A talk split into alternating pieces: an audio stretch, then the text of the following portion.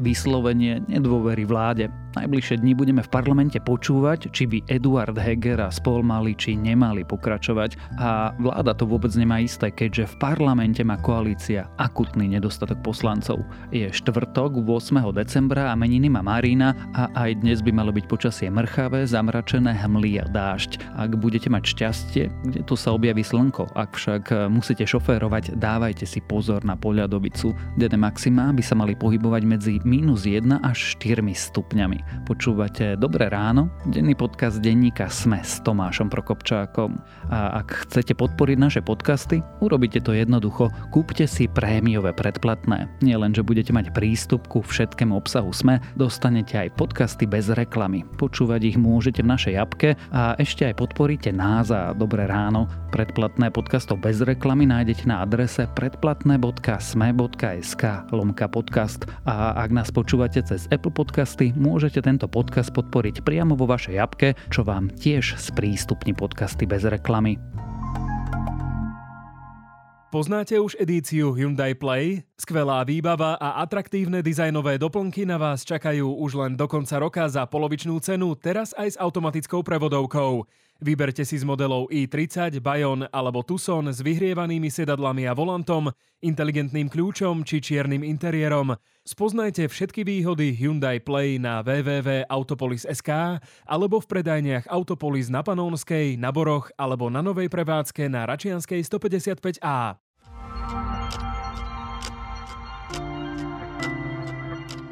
A teraz už krátky prehľad správ. Desiatky škôl po celom Slovensku zatvárajú pre rýchlo sa šíriace respiračné ochorenia. Epidemiológovia aj detskí lekári pritom očakávajú, že po dvoch rokoch pandémie a opatrení, ktoré ľudí chránili aj pred inými ochoreniami, bude súčasná chrípková sezóna horšia. Školy preto uvažujú, že prejdú na dištančné vzdelávanie. Takmer polovica Slovákov verí, že vláda zatajuje verejnosti pravdu o vakcínach, čiže chod sveta riadi akási tajná skupina ľudí. Ukazuje to nedávny výskum Centra pre bioetiku na Univerzite svätého Cyrila Metoda v Trnave. Vedci v spolupráci s agentúrou Focus zisťovali výšku konšpiračného indexu na Slovensku. Viac o týchto tragických výsledkoch môžete prečítať v texte Svet ovláda tajný spolok, verí tomu 40% ľudí na Slovensku na Sme.sk.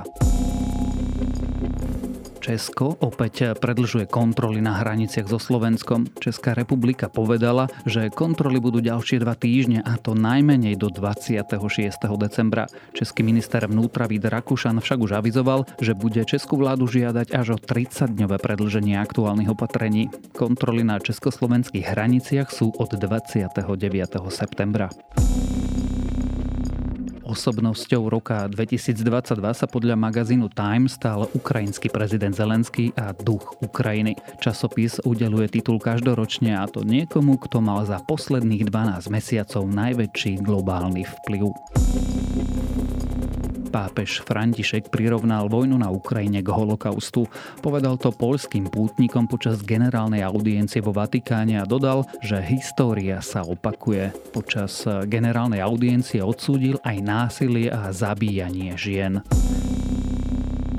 A ak vás správy zaujali, viac ich nájdete na webe denníka Sme alebo v aplikácii Sme.sk.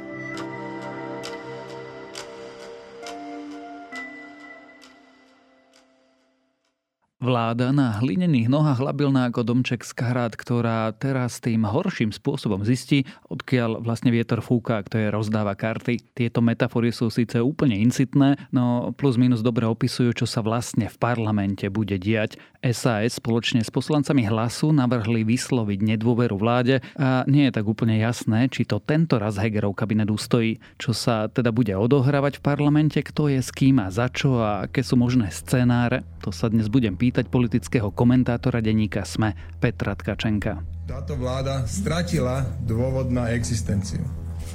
Táto vláda škodí celému Slovensku, celej krajine.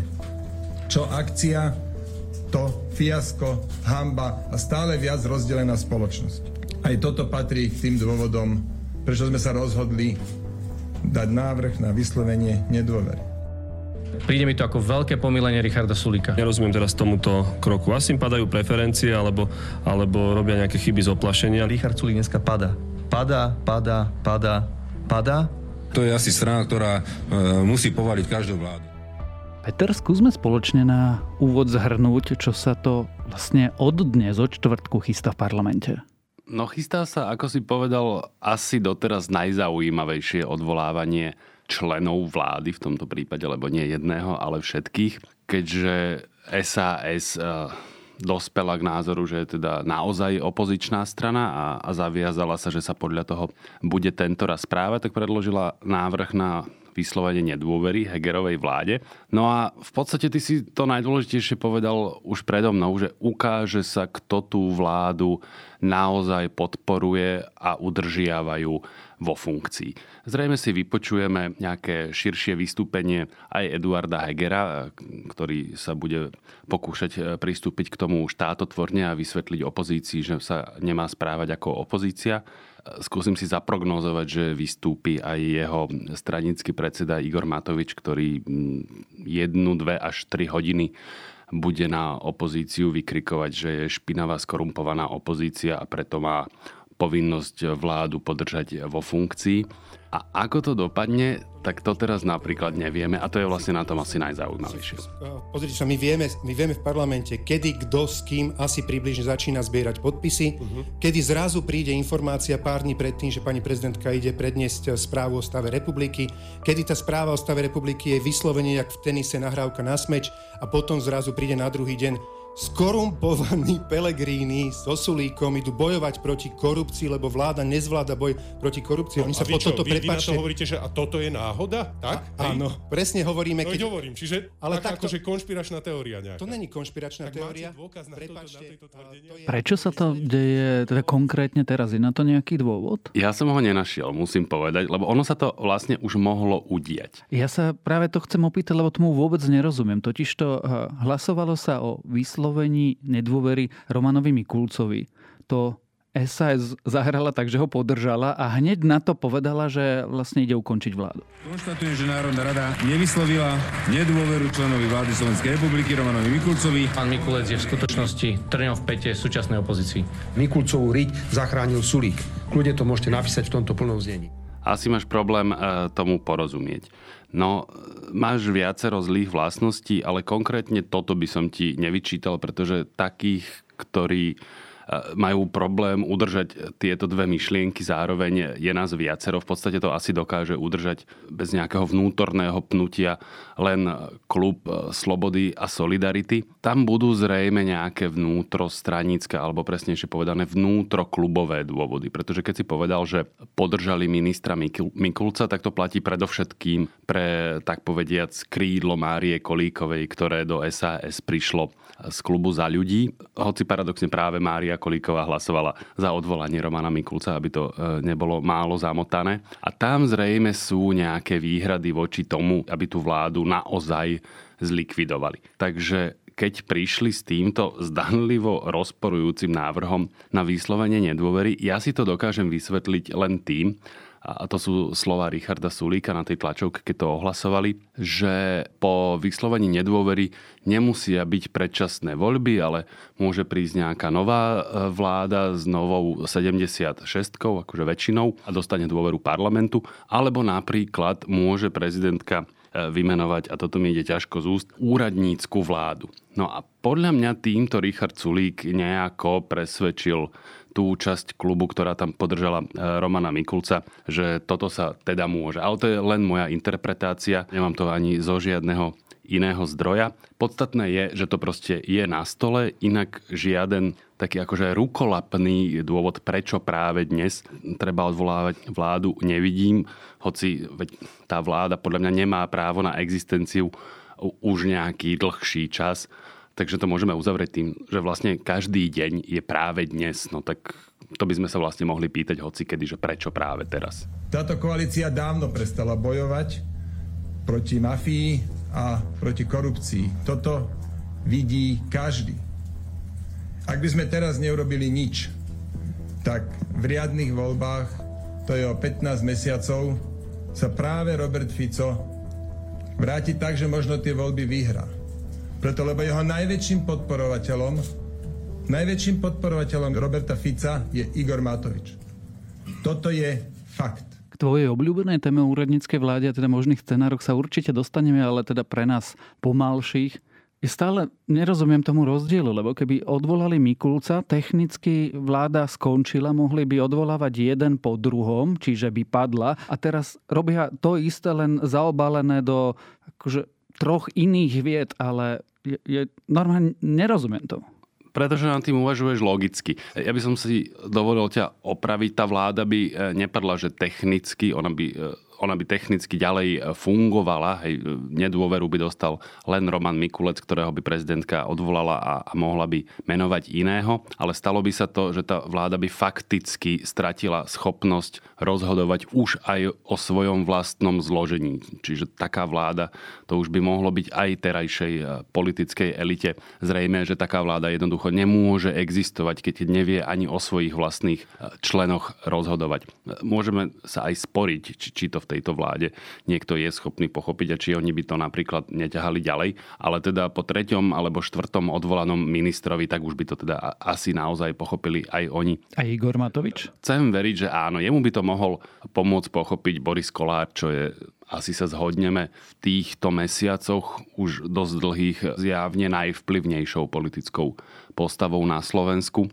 Takže aj teraz platí, že keď už by Boris Kolár povedal, že to treba zabaliť, e, tak by to zabalili. A podľa mňa toto on by si nenechal takýmto spôsobom e, skákať po hlave v parlamente. Dnes vlastne začne rozpráva k návrhu o vyslovení nedôvery vlády. Aké sú pomery v parlamente? No, keďže sme sa zhodli, že najzaujímavejšie na tom odvolávaní je to, že nevieme, ako dopadne, tak sú pomery extrémne vyrovnané. Koalícia ako taká má, ak sa nemýlim, 70 poslancov, čo je zjavne málo, ale to by bolo málo na vyslovenie dôvery keď potrebuješ väčšinu pléna, čo je teda väčšinou 76 e, poslancov. Ale pri odvolávaní je tá dynamika opačná. Hej, to je vlastne jedno z hľadiska ústavy, koľko ty zoženieš hlasov na svoju podporu. Určujúce je, koľko tých hlasov je proti tebe. A tých musí byť 76 a tie by sme vlastne narátali. E, ak si odrátame 150 minus 70, tak nám vidia 80, ale nie je to také jednoduché, to by sme nemohli byť na Slovensku, pretože je tam čas poslancov, ktorí odišli z Oľano, ale tú vládu nepotopia. Napadne mi teraz e, na prvú pani Hatráková, ale je tam takých viac.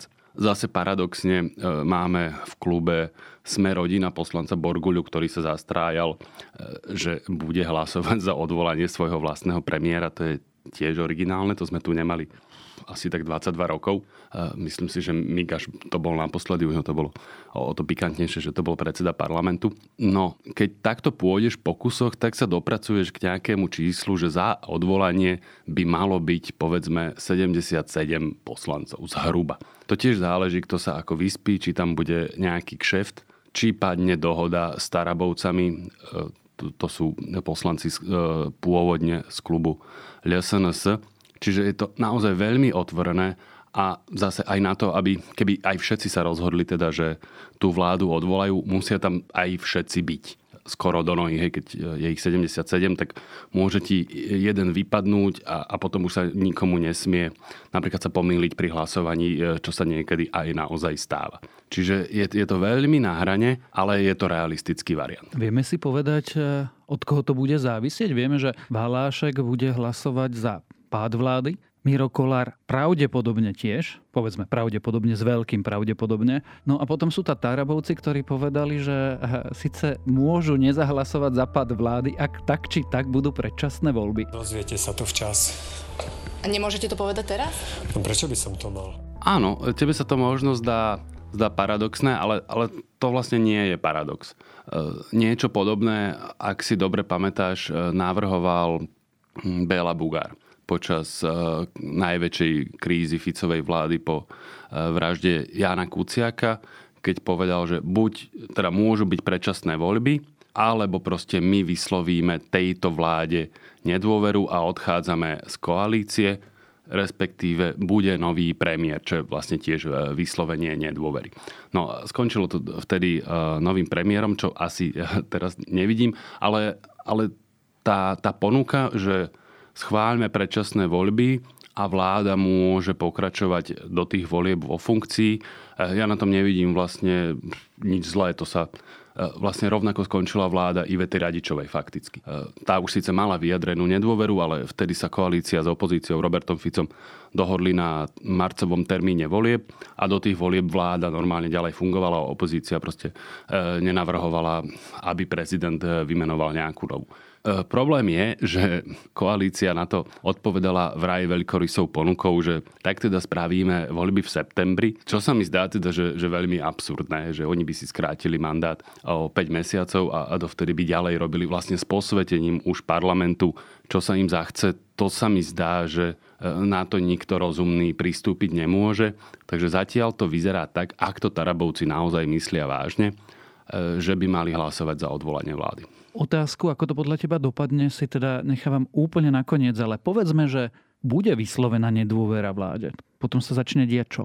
Potom to bude zaujímavé disko. Lebo ešte stále nemáme schválený rozpočet. V normálnom vesmíre by sa uzavrela široká politická dohoda naozaj v zásade 150 poslancami parlamentu, respektíve by obsahovala 150 poslancov parlamentu, že sa vyhlásia predčasné voľby, skráti sa funkčné obdobie tohto parlamentu zároveň sa schváli nejaká podoba rozpočtu a vláda dostane veľmi obmedzený mandát. Zrejme tá existujúca, že už by doslúžila tá Hegerova, by dostala veľmi obmedzený mandát na to, aby krajinu ešte doviedla do volieb slovami Roberta Fica. Mala by ďalej kúriť a svietiť. No ale opäť treba zopakovať, že sme na Slovensku, takže tu sa rozvíjajú divoké scenáre. Teoreticky je možné, vymenovanie novej vlády, ktorá by ale podľa mojej naivnej predstavy mala získať dôveru parlamentu, pretože takto predpokladá ústava. Každá vláda musí predstúpiť e, do parlamentu so žiadosťou o vyslovenie dôvery do mesiaca po vymenovaní. No a taká vláda, ktorá si ide vypýtať tento mandát, by mala mať predpoklad, že ho získa.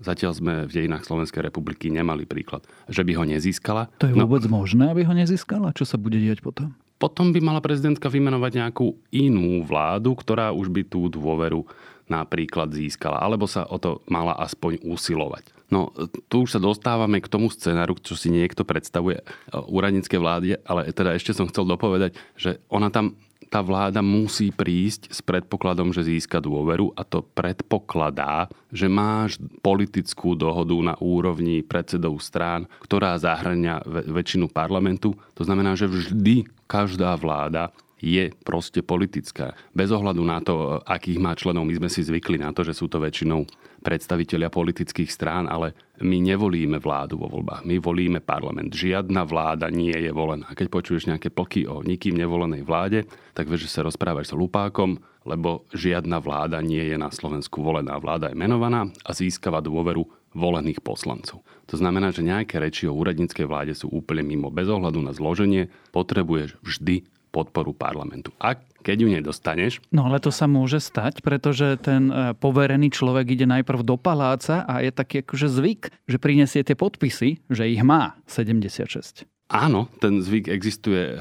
Samozrejme, že sa to môže stať. Akože prinesie sfalšované, alebo oklame palác, prezidentku? Nie, že oklame, ale tak môže byť situácia, že nevieš, či tá vláda dostane dôveru. Jednoducho sa proste snaží. Prezident, veď keď si predstavíš situáciu, že Eduardovi Hegerovi je vyslovená nedôvera a je zrejme, že politici, veľká väčšina parlamentu si neželá, aby ten Heger ďalej pôsobil vo funkcii, lebo to, že je mu vyslovená nedôvera, ešte neznamená, že on končí vo funkcii. On musí byť z tej funkcie ešte aj nielen odvolaný, ale e, musí byť aj, aj vymenovaný jeho náhradník. No a, a niekoho, teda aby si odtiaľ toho Hegera dostal, alebo jeho vládu, no tak niekoho tam musíš vymenovať. A ty nemôžeš, alebo ak nenájdeš dopredu tú 76, musíš sa spoliehať, že možno počas vládnutia tej vlády to proste nejak nazbieraš. Ale keď to nenazbieraš, tak tá vláda nemá právo čo tam proste ďalej pôsobiť. Že tie predstavy o tom, že prezidentka si vymyslí nejakú vládu a, a pošle ju do parlamentu a bez ohľadu na to,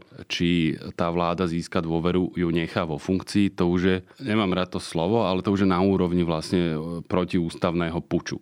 To urobil český prezident Miloš Zeman. Teoreticky je to vlastne možné. Ty nemáš fyzickú silu ako prezidenta donútiť, aby tú vládu bez dôvery odvolal a dal tam nejakú novú, ale ústava predpokladá, že on to proste bude robiť. Je tam taká vetička o tom, že má povinnosť zabezpečovať riad, riadny chod ústavných orgánov, no a proste orgán menom vláda, ktorý je vo vojne s parlamentom, e, tak nemôže proste fungovať riadne. Keď ale trochu pritlačím, keď toto všetko hovoríš, e, môže nastať situácia, že tu budeme mať ešte dva roky Hegerovú vládu v demisii, čím pozdravuje Miroslava Lajčaka? Tie dva roky si asi trošku prehnal. Zrejme sme niekde pri roku a štyroch mesiacoch troch vlastne už len. Ale te, áno, cestou do štúdia som totiž nad tým rozmýšľal a vravel som si, že ako ja poznám týchto ľudí, napríklad Eduarda Hegera a Igora Matoviča, im by sa to vlastne nepriečilo. Lebo keď sa v parlamente nenájde nová 76 a nenájde sa dohoda na predčasných voľbách, tak tá prezidentka vlastne, ona je tiež trochu v pate. Ona asi nechce ísť proti parlamentu a, a menovať vládu, ktorá nemá dôveru ale zase má možnosť nechať e, vládu Eduarda Hegera pokračovať naďalej, tak je to teoreticky možné, ale ja sa spolieham na to, že to už sa naozaj nájde dosť ľudí v parlamente, ktorí budú mať dosť chochmesu a povedia, že ale toto jednoducho nie. Hej. V tomto parlamente. Áno, v tomto chcem byť optimista. Ja nechcem si ani pripúšťať, že žijem vo vesmíre, kde sa nenájde toľko ľudí, e, dosť ľudí, ktorí by e, neboli schopní pochopiť, že vyjadrenie nedôvery parlamentom má nejakú váhu, že toto je vlastne úplne najviac, čo sa tu e, môže stať, keďže parlament reprezentuje občanov a štátnu moc a keby vláda takýmto spôsobom išla proti nej, no myslím si, že aj generálny prokurátor už by teda mal čo robiť. Toto je podľa mňa naozaj konanie proti duchu ústavy. A v tomto prípade si už aj viem predstaviť, že prezidentka by sa rozhodla, tak povediac, nie že svojvoľne, ale teda, že tú vládu by odvolala aj bez toho, aby mala istotu, že jej nová vláda získa väčšinu, ale aby dala najavo, že je proste pripravená konať. Že áno, keby tam tú vládu potom nainštalovala, tak by sa museli veľmi snažiť nájsť dohodu, ale tým by tlačila aj na parlament, lebo že ten parlament by tú vládu neznášal, alebo nemal by ju povedzme rád. A keby ju naozaj nemal rád, tak už by sa naozaj dohodol na predčasných voľbách. Už by napríklad aj e, poslanci Igora Matoviča stratili túžbu udržiavať vo funkcii vládu, ktorá nie je ich. Teraz neviem, či už som sa v tých myšlienkách moc nezamotal. Uzavrime to ale tým posledným možným scenárom a to je to tvojou obľúbenou úradníckou vládou. Čiže tá je nemožná, nepravdepodobná? Nikto ju nechce? Palác ju nechce? Chce ju? Ja si myslím, e, že ju nechce a podľa mňa nie je slušné vlastne ani rozvíjať tieto myšlienky. Ja, ja neviem, čo to má presne znamenať. Ak má úradnícka vláda znamenať, že vláda, ktorá existuje proti vôli parlamentu, to nie je úradnícka vláda, to je, vravím, to je, to je vlastne protištátny puč. Čiže pripúšťam to naozaj len ako úplne krajný variant, do ktorého by sa vlastne protištátnou činnosťou e, by do toho dotlačila prezidentku vláda. Hej. Alebo teda parlamentná, taká nejaká pasívna menšina, ktorá by ale znemožňovala vytvorenie novej vlády a zároveň by znemožňovala konanie predčasných volieb, ktoré by otvorili cestu proste novým rokovaniam a hľadaniu novej väčšiny. Uvedomuje si, že ešte zhruba pred mesiacom si mi hovoril, že si nevieš predstaviť, že by sme boli v rozpočtovom provizóriu a dnes e, vlastne celú epizódu špekulujeme o tom, či vôbec budúci týždeň máme vládu. To sa paradoxne nevylučuje. V podstate to ešte, keby tá vláda bola odvolaná, ono by to vlastne otvorilo cestu k tomu, aby bol ten rozpočet e, schválený jednoduchšie, lebo by bolo zrejme, že tá vláda si nemôže diktovať podmienky ale že musí hľadať cestu naprieč spektrom. Naozaj provizorium si nikto neželá, možno s výnimkou nejakého šialeného sadistického jednotlivca, ktorého nebudem menovať a preto si myslím, že nebude ak tak, e, že dva dní, hej, že dva prvé januárové a potom ten rozpočet schvália, lebo o ňom vlastne môžeš e, hlasovať opakovanie, hľadať riešenie. My sme si zvykli, že on je samozrejme schválený do konca roka, na ten následujúci, ale ono to môže byť aj e, po novom roku. Čiže ja si naozaj myslím, že rozpočet na rok 2023 schválený bude. Ja by som bol strašne rád, aby rozpočet podporili poslanci LSNS. Aj republiky, aj Smeru, aj Hlasu, no, aj všetkých no, no, no. poslancov, lebo ten rozpočet je dobrý. Vráťme sa z tej ríše fantastiky trochu naspäť. Ako to teda dopadne podľa teba? Je to strašne ťažké, lebo je to fakt 50-50, ale asi by som sa veľmi mierne priklonil k tomu, že tá vláda prežije, A nie som si teraz istý, či vďaka tomu, že uzavrie nejakú dohodu napríklad s tými Tarabovcami a podobne, alebo s niekým iným, alebo preto, že bude mať šťastie a sa tam proste nenazbiera tých 76, ale bude ich len 74 alebo 75. Zatiaľ sa prikláňam k tomu, že tá vláda nejako veľmi s odretými ušami prežije ale to sa napríklad nevylučuje e, s dohodou o predčasných voľbách. Tak uvidíme, budeme to spoločne sledovať. Výsledok sa pravdepodobne dozvieme pri hlasovaní až na budúci týždeň. O tom, aká je momentálne situácia v parlamente a či končí alebo skončí kabinet Eduarda Hegera, sme sa rozprávali s politickým komentátorom denníka SME Petrom Tkačenkom. Eva má Filipa, ale aj Erik má Filipa. A Nina tiež. Môže ho mať každý, kto si vyberie nový model Škoda Scala, Kamik alebo Fabia, ktoré prichádzajú s cenovou garanciou na 12 mesiacov a balíkom benefitov 5 rokov pohody. S výhodným financovaním, 5-ročným servisom, 5-ročnou zárukou a zimnými kompletmi v cene. Ušetríte tak až do 1500 eur. Kontaktujte svojho predajcu a objednajte si svoje nové vozidlo už teraz. Viac na www.škoda.auto.sk